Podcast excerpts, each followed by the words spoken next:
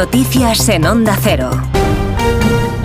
Buenas tardes. El Congreso ha constituido esta tarde las comisiones de investigación sobre la Operación Cataluña, el espionaje con el software Pegasus a líderes políticos y los atentados de las Ramblas y de Cambrils. La puesta en marcha de estas tres comisiones era uno de los compromisos firmados por el Partido Socialista con Esquerra Republicana y con Junts a cambio de sus votos para la presidencia del Congreso el pasado mes de agosto. Comisiones con las que el Congreso va a investigar las actuaciones del Ministerio del Interior en el periodo gobernado por Mariano Rajoy. Tanto Esquerra como Junts han mostrado su satisfacción por la puesta en marcha de estas comisiones han advertido al PSOE que pedirán la comparecencia de todas las personas que consideren necesarias, sean jueces o policías. Así lo ha señalado la portavoz adjunta de Esquerra en el Congreso, Teresa Jordá.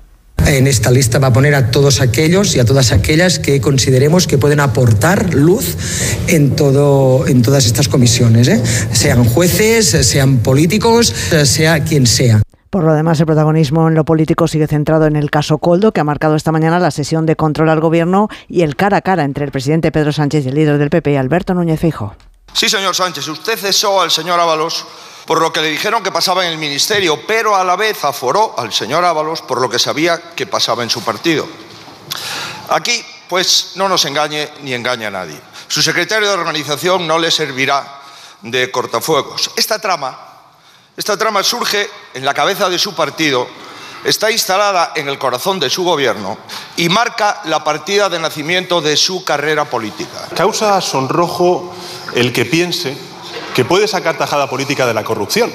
Este es un gobierno implacable contra la corrupción e incompatible con la corrupción, señoría. Hoy por los micrófonos de Onda Cero pasaba el exministro de Transportes, José Luis Ábalos, en una entrevista en Más de Uno con Carlos Alsina. Ábalos se ha lamentado de que Pedro Sánchez haya cambiado de opinión respecto a su dimisión y apuntaba también al papel jugado por su sucesor en la Secretaría General del PSOE, por Santos Cerdán. Cerdán no actúa de motu propio. Para él está siendo muy duro todo esto. ¿Mm? Pues ya digo, por la relación que tenemos entre los dos. Él actúa en nombre de la dirección, pero tiene ese encargo. Pero no comparte la decisión, ¿o sí? Bueno, es que él no va a entrar en compartir o no compartir, sabe que le corresponde como secretario de organización hacerlo. Yo también lo he sido y lo entiendo.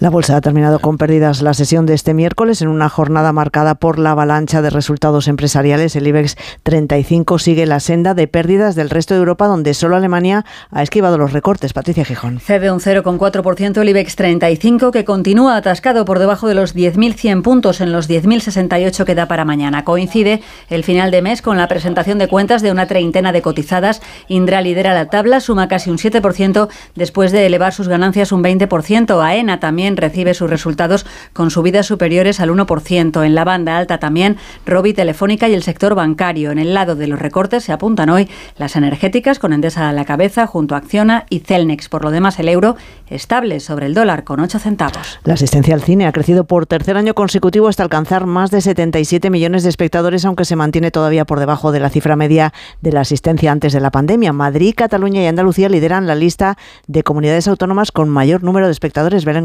Pino. Fueron casi 78 los millones de espectadores que acudieron en 2023 a una sala de cine en España, un 26% más que en 2022. Dos de los estrenos, Oppenheimer y Barbie, generaron varios hitos relevantes, 11,5 millones de recaudación en un solo fin de semana y el mejor día del año, el 26 de julio, con más de 900.000 espectadores.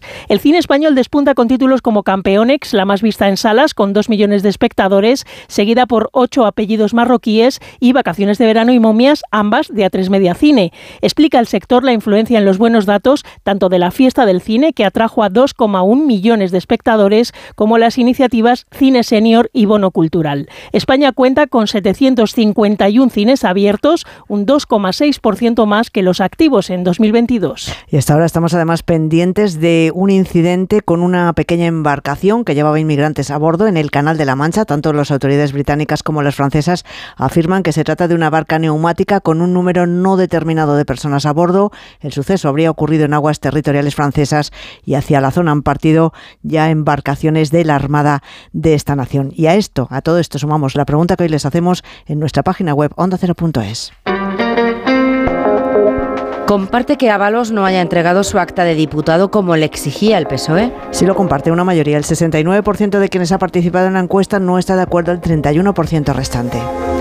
Y los deportes con Gonzalo Palafox. En menos de una hora, a partir de las 7 de la tarde, después del Mundial conseguido este verano, la selección española femenina buscará la cartuja de Sevilla ante Francia, conseguir la segunda Nations League de la historia del fútbol español. Ya hay 11 de España. ¿Qué ambiente hay en la cartuja? José Manuel Jiménez, buenas tardes. ¿Qué tal? Buenas tardes, Gonzalo. Pues sí, se va ambientando poco a poco el estadio de la Cartuja para la gran cita. Repite Monse Tomé. El 11 de las semifinales va a formar España con Cata Coy en portería, Ona Valle, Irene Paredes, Laia Codina y Olga Carmona en defensa, con Laia Alexandri, Aitana Bonmatí, Jenny Hermoso en el centro del campo. Bandas para Atenea del Castillo y Mariona Caldentay arriba. Salma Parayuelo. Se esperan cerca de 30.000 espectadores en la Cartuja. Todo listo para el España-Francia. Esto en una semana en la que mañana vamos a conocer al segundo finalista de la Copa del Rey. Simeone ha descartado para el partido de San Mamés a Antoine Grisman. A esta hora arranca el último entrenamiento del Athletic de cara al choque de mañana. Y un último apunte en el Real Madrid. Bellingham sigue con su trabajo al margen del grupo y continúa siendo dura para el choque de Mestalla ante el Valencia. Volvemos con más noticias a partir de las 7 de la tarde, de las 6 en Canarias en La Brújula con